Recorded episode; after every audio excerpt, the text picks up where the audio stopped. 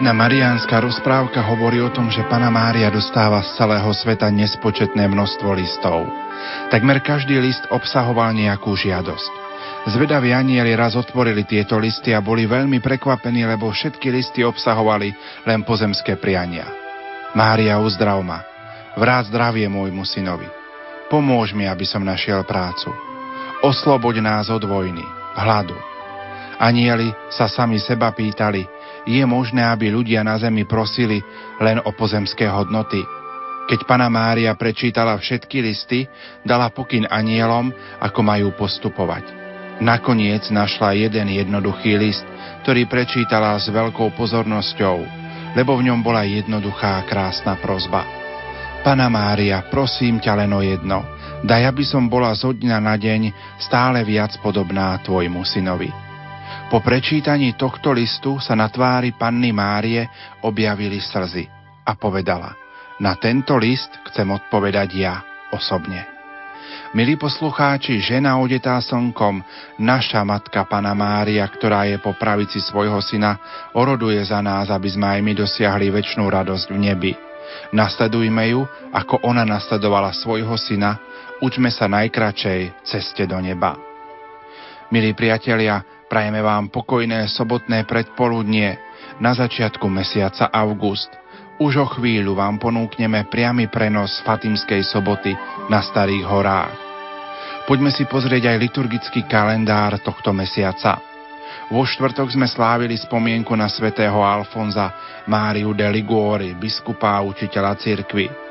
Včera sme mali možnosť získať porciunkulové odpusky – pondelok 5. augusta si pripomenieme výročie posviacky hlavnej mariánskej baziliky v Ríme. 6. augusta je Sviatok premenenia pána. Zároveň je to výročný deň smrti Božieho služobníka, pápeža Pavla VI, ktorý zomrel v roku 1978. 8. augusta je spomienka na svätého Dominika kňaza. 9. augusta slávime Sviatok svätej Terézie, Benedikty z Kríža Edity Štajnovej, Panny a mučenice patronky Európy.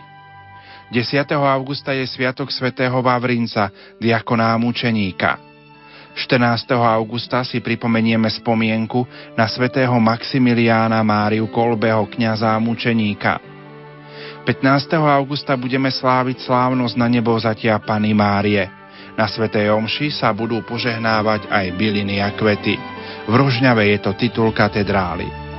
16. augusta je ľubovoľná spomienka na svätého Štefana Uhorského. 20. augusta je spomienka na svätého Bernarda, opáta učiteľa cirkvy. 21. augusta je spomienka na svätého Pia X. pápeža. 22. augusta je spomienka Pany Márie Kráľovnej. 24. augusta je Sviatok svätého Bartolomeja Apoštola. 27. augusta je spomienka svätej Moniky. 28. augusta je spomienka svätého Augustína, biskupa a učiteľa cirkvy. 29. augusta je spomienka na mučenícku smrť svätého Jána Krstiteľa. Nuža 30. augusta v Trnave je výročie posviacky katedrálneho chrámu svätého Jána Krstiteľa. Toľko liturgický prehľad tohto mesiaca august. Nerušené počúvanie vám zo štúdia Rádia Lumen Prajú. Marek Rimóci a Pavol Jurčaga.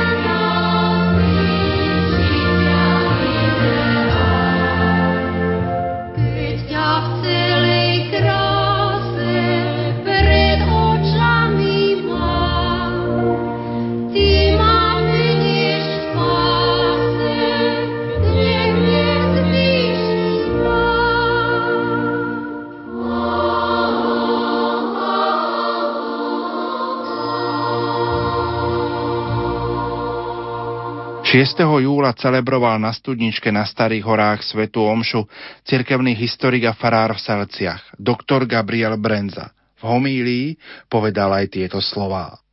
Milovaný v Kristu, spoločné stretnutie na 1. júlovú sobotu v tomto jubilejnom cyrilometodskom roku viery prežívame v atmosfére včerajšej veľkej slávnosti našich vierozvestov svätého Cyrila a Metóda. Všetkých tých osláv, ktoré konal pápežský legát v Nitre za prítomnosti všetkých biskupov a na mnohých iných miestach, kde sme ďakovali za dar viery. Uvedomujeme si, že v dnešný deň sa začína aj najväčšia Mariánska púť na Mariánsku horu do Baziliky návštevy Pany Márie. Aj my sme tu na milostivom putnom mieste. Ako som na začiatku povedal, tiež je zasvetené tajomstvu návštevy Pany Márie. Skúsme sa spoločne zamyslieť, ako nám s kresťanskou vierou solúnsky bratia priniesli aj mariánsku úctu. Skúsme spoločne uvažovať, ako ostať verný tejto mariánskej úcte. Ako cez Máriu sa bližšie primknúť Ježišovi Kristovi a prehlbiť sa v duchovnom a kresťanskom živote, veď o to ide. Vieme, že slovanskí apoštoli svätý Cyrila Metod pochádzali z greckého Solúna a ten bol súčasťou byzantskej východorímskej ríše. Centrom a hlavným mestom Byzancie bol Konstantinopol, staroslovenský Carihrad, druhý Rím, mesto založené Konštantínom Veľkým. Toto mesto bolo sídlom císara i patriarchu a bolo to duchovné i kultúrne centrum celej Byzancie a východorímskej ríše. Vznešené a Bohom požehnané mesto malo v období svojho zlatého veku 480 kresťanských chrámov, z ktorých asi 200 bolo zasvetených Bohorodičke, preblahoslavenej Pane Márii. V Byzancii, v ktorej duchovnom ovzduši sa formovali po stránke ľudskej, teologickej i kňazskej solúnsky bratia, bola mariánska úcta veľmi živá a liturgicky nesmierne bohatá. Byzancia sa považovala za najvernejšiu dedičku Efeského koncilu, ktorý na Turíce v roku 431 slávnostne vyhlásil panu Máriu za bohorodičku. Veľkí teológovia Alexandrii počnú s Origenom, ale aj ostatnými, týmto vzácným titulom Teotokos vyznačovali Ježišovu matku. Dedičmi a pokračovateľmi Aleksandrijského teologického smeru boli veľkí teológovia Kapadócie, vterajšieho Turecka, svätý Bazil, svätý Gregor Naziansky a svätý Gregor Nízky, ktorí túto úctu tiež ohlasovali, ale aj vo svojich dielach teologicky zdôvodnili. Počiatkom 5. storočia mních Nestorius dokazoval, že tento výraz Teotokos je prehnaný a neobjektívny. Učenie o Bohu, ktorého nosí v lone ľudská žena, o Bohu, ktorý je zavinutý do plienok a potrebuje opateru ľudskej matky, bolo podľa Nestoria blasfémiou, teda rúhaním a pohanskou bájkou. Práve na toto učenie reagoval aleksandrijský patriarcha Cyril, ktorý podnetil cisára Teodozia II., aby spomínaný koncil do Efézu, do miesta, ktoré bolo spojené so životom svätého Jána Apoštola a podľa tradície aj so životom Bohorodičky zvolal. Koncil odsúdil Nestoriovo učenie a vyhlásil panu Máriu za skutočnú Bohorodičku. To, že je Teotokos, to nie je len prehnaný basnický výraz, ale je reálny výraz. A do východnej liturgie sa od tohto obdobia dostal nádherný hymnus Dôstojné je zvelebovať ťa, Bohorodička, čestnejšia si ako cherubiny a neporovnateľne slávnejšia ako serafiny. Bez poškverny si porodila Boha slovo. Ako opravdivú Bohorodičku ťa zvelebujeme. Milovaný v Kristu. Mariánska úcta v Byzancii, v ktorej rástli solúnsky bratia z ľudovela a Teotokos, bohorodička v takej nežnej kráse, matky, ktorá drží v náruči Božie dieťa, bola zobrazovaná na nespočetných krásnych mozaikách a ikonách v každom byzantskom chráme. V takejto atmosfére boli vychovávaní aj svätý Konštantín Cyril a Metod, ktorý iste už od svojej matky, tá sa v neskorších historických prameňoch spomína pod menom Márie, neraz počuli už v rodičovskom dome o Bohorodičke a naučili si ju ctiť a milovať. Mladý Konštantín, nesmierne inteligentný a citlivý človek, filozoficky zanietený, veľmi skoro začal intenzívne študovať spisy veľkého ekumenického učiteľa východnej cirkvi svätého Gregora Nazianského, básnika a mystika. Obľúbil si najmä Gregorove básne, predovšetkým hymnus večerný a najmä mariánsky. Tento mariánsky Gregorov hymnus, ktorý podľa životopisu Konštantín vedel na spameť, ospevoval panu Máriu predovšetkým ako neporušenú pannu, ale aj matku ľudstva a bohorodičku. V Konstantínopole mladý Konštantín absolvoval filozofické a teologické štúdia. Na slávnej škole v Magnarskom paláci, ktorý bol v susedstve chrámu Hagia Sofia. Aj tu boli obrazy Božej Matky prekrásne. Teológia sa tu prednášala v duchu záverov Efeského koncilu. A predpokladáme, že to, v čom bol svätý Konštantín doma vychovávaný, sa posilnilo a prehlbilo dôkladným teologickým štúdiom. Preto mu bola mariánska úcta veľmi živá. Metod strávil dlhší čas ako mních, ako predstavený mníchov na Olympe, kde si mníci uctievali panu Máriu. Dokonca ho neskôr zvolili za igumena, za predstaveného v kláštore Polychron na maloazijskom pobreží. Aj on v tichých modlitbách kláštora neraz rozjímal iste o Márii ako bohorodičke. Keď z tejto atmosféry prišli na Veľkú Moravu, môžeme byť objektívne presvedčení, že s kresťanskou vierou, s vierou v trojediného Boha priniesli našim predkom aj túto vrúcnú mariánsku úctu. Túto skutočnosť vždy zdôrazňovali slovenskí cirkevní historici. Ja si ako mladý pamätám, ako o tejto skutočnosti neraz spôsobivo v Šaštíne i na Trnavskej novene kázal neohrozený trnavský arcibiskup Julius Gábriš. Tuto pravdu vystihuje aj krásna marianská pieseň z nášho spevníka, zložená Mikulášom Šnajdrom Trnavským. K tebe nás priviedli apoštoli viery svätý Cyril, svätý Metod, keď pohanstva ťažkých nehvod zbavili nás vtedy. Buďme si istí, sestri a bratia, že táto viera ohlasovaná týmito Byzanciou formovanými učiteľmi a teológmi zapustila hlboké korene v, našich, v srdciach našich predkov. Spomeniem ešte aspoň dva historické fragmenty zo života solúnskych bratov. Keď prišli v roku 860 do Ríma a dosiahli schválenie slovanskej liturgie u pápeža Hadriana II. čítame v životopise svätého Konštantína o tejto skutočnosti. Keď pápež prijal slovenské knihy, posvetil ich a položil v chráme Pany Márie, ktorá sa volá Fatné, teda pri jasličkách, a tu nad nimi spievali liturgiu. To je najstarší mariánsky chrám kresťanského západu Bazilika Santa Maria Maggiore, postavená tiež na pamiatku Efeského koncilu. Tento nesmierne vzácný rímsky mariánsky chrám bol svetkom radosnej slovenskej bohoslužby, ktorú slúžili solúnsky bratia so svojimi žiakmi, medzi ktorými určite nechýbal svätý Gorast. Túto skutočnosť v rímskej bazilike pripomína aj pamätná tabuľa v Slovenčine, a tí, ktorí idú po stopách solúnskych bratov, s dojatím sledujú túto skutočnosť v tomto chráme.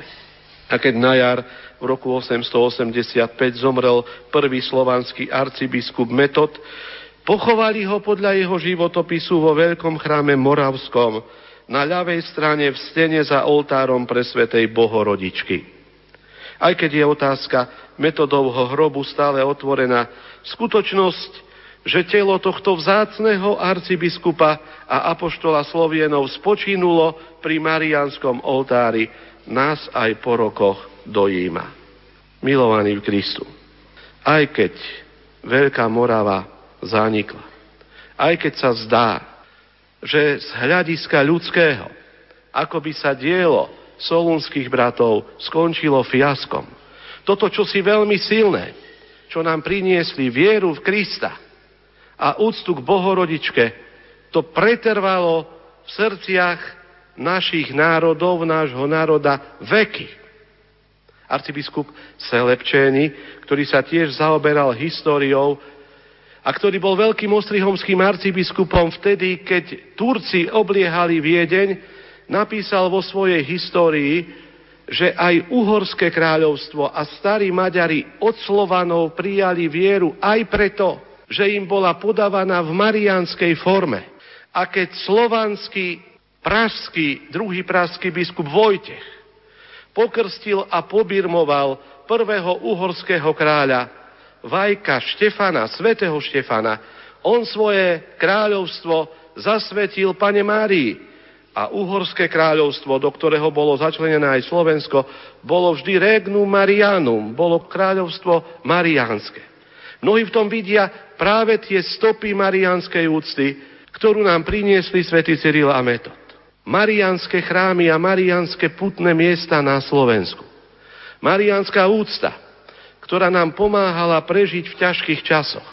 Úcta Pane Márii počas ťažkého tatarského vpádu Úcta Pane Márii, keď sa naše hory premieniali na Mariánsky chrám počas tureckých vpádov, keď si naši ľudia neboli istí svojim vlastným životom. Úcta k Pane Márii v ťažkých časoch národného i osobného života bola vždy úzko spätá s kresťanstvom milovaným Kristu. Aj v ťažkých časoch vysťahovalectva, keď si naši ľudia častokrát len v kufríku niesli pár najnutnejších vecí, a keď šífov išli do ďalekých krajín, Pensylvánie, Dubany, alebo čo ja viem, kde všade, za chlebom. Vtedy si popri tých najnutnejších, osobnejších veciach niesli modlitevnú knižku, svätý rúženec a nejaký obrázok Božej Matky. A úcta k Božej Matke im pomáhala prežiť. Pútne miesta. Aj toto pútne miesto. To boli majaky viery, to boli ohniska viery, kde sa mariánska úcta prehlbovala. A tak môžeme povedať, že tak ako sa akoby zlatá niť dejinami Slovenska tiahne cydlometodská idea, tak sa nimi tiahne aj mariánska úcta, ktorú prehlbili a zaštepili našim predkom práve solúnskí bratia. Milovaní v Kristu, keď nám bolo ťažko začia z totality v 70. 80. rokoch, keď bolo církev a kresťanstvo vtlačené do kostolova zakristii, vtedy ostali ešte pútne miesta. A my si spomíname, to by ešte bolo pre spracovanie sociológov, historikov, čo urobili púte pri prehlbovaní viery a pri zbavovaní sa strachu v 80. rokoch. Čo urobil Šastín, čo urobili Staré hory, čo urobila Trnavská novéna, čo urobila Levoča Gaboltov a mnohé iné lokálne pútne miesta na Slovensku. Pamätáme sa, čo nám povedal blahoslavený Jan Pavol II, keď 3. júla v roku 1995 navštívil Levoču. Tu ste boli vždy slobodní. Keď sme sa stretli pri matke v Levoči alebo kdekoľvek na putnom mieste, keď sme sa videli mladí navzájom, keď sme videli zastupy ľudí, ktorí tam idú, rodiny, deti, Zrazu sme sa cítili slobodní. A tak mariánska úcta nám pomohla prežiť aj tieto ťažké časy. Žijeme v dobe, kedy sa neľahko žije duchovne, v dobe konzumnej. Žijeme v dobe, ktorá nepraje duchovným hodnotám. Sestri a bratia, zamýšľajme sa spoločne, modlíme sa k Božej Matke. A modlíme sa akoby aj dnes práve zdravá mariánska úcta, ktorá vedie k Ježišovi Kristovi, modlitba svätého Rúženca, fatímske pobožnosti, rozjímanie o Márii, mariánske sviatky, ako by nám to mohlo prehlbiť vieru, zachovať si vieru a primknúť sa bližšie k Ježišovi Kristovi. Rozmýšľajme o tom spoločne. Buďme si istí, že nás Matka Božia ani v našich časoch neopustí. Buďme si istí, že marianská úcta so všetkým, čo k nej patrí, je čosi také integrálne, čo patrí do nášho kresťanstva. Čosi také živé, čosi také nám vlastné, že si to nedajme zo svojich srdc vytrhnúť. Kiež by aj toto sveté miesto tu na Starých horách bolo miestom, kde sa prehlbuje viera. A kiež by aj toto naše stretnutie, ktoré teraz tu prežívame na prvú júlovú sobotu, v atmosfére Sviatku solúnskych bratov nám pomohlo znova sa zapáliť vo viere a znova vzbudiť v sebe túžbu, aby sme rozmýšľali, ako ju vo svojom živote túto vieru prehlbiť. Ako si upevniť svoje osobné priateľstvo s Ježišom Kristom a najmä, ako najprv svojim životom a ak treba aj slovami odovzdať túto vieru našim deťom, našej mladej generácii, aby sme im ukázali na krásne duchovné hodnoty, na krásu kresťanstva, aby sme im ukázali, ako dobré je žiť po kresťansky, ako je dobre žiť v priateľstve s Najsvetejšou Trojicou, ako je dobre byť mariánskym ctiteľom.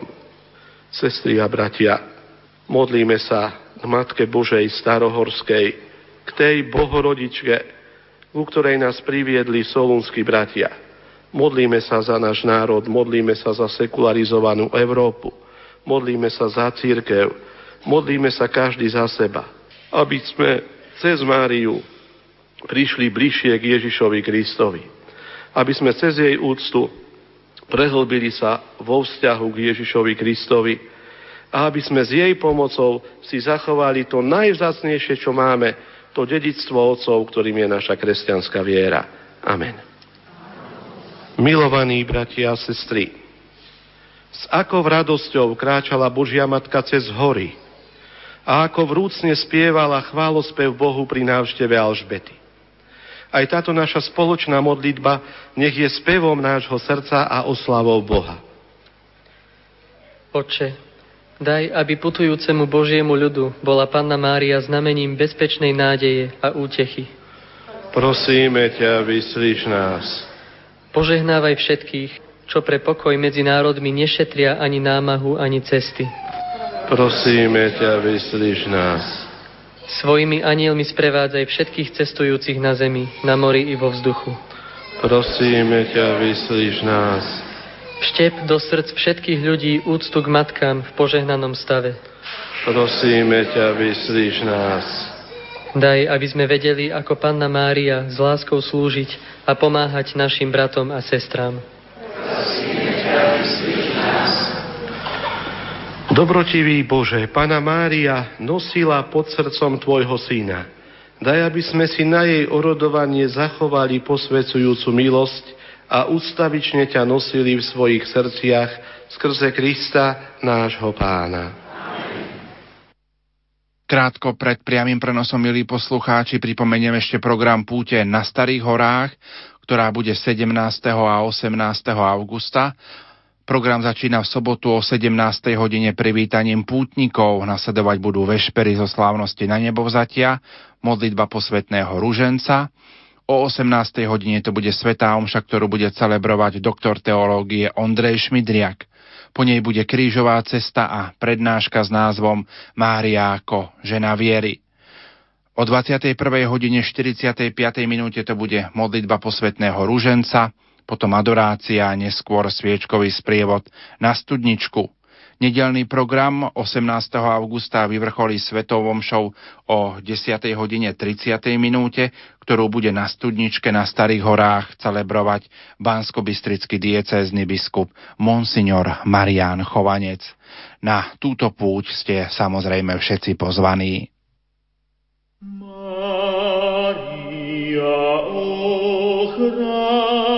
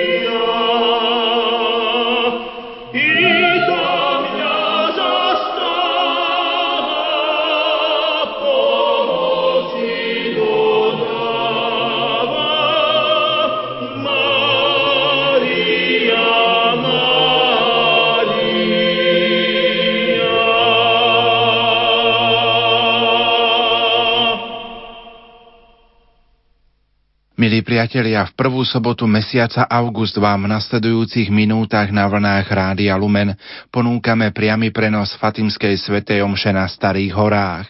Celebruje ju generálny vikár Bansko-Bystrickej diecézy Branislav Kopál. Za účasti ďalších kňazov na organe hrá Adriana Olejárová. Technicky spolupracujú Peter Varinský a Marek Rimóci. Za všetkých vám nerušené počúvanie praje Pavol Jurčaga. Poďte s nami.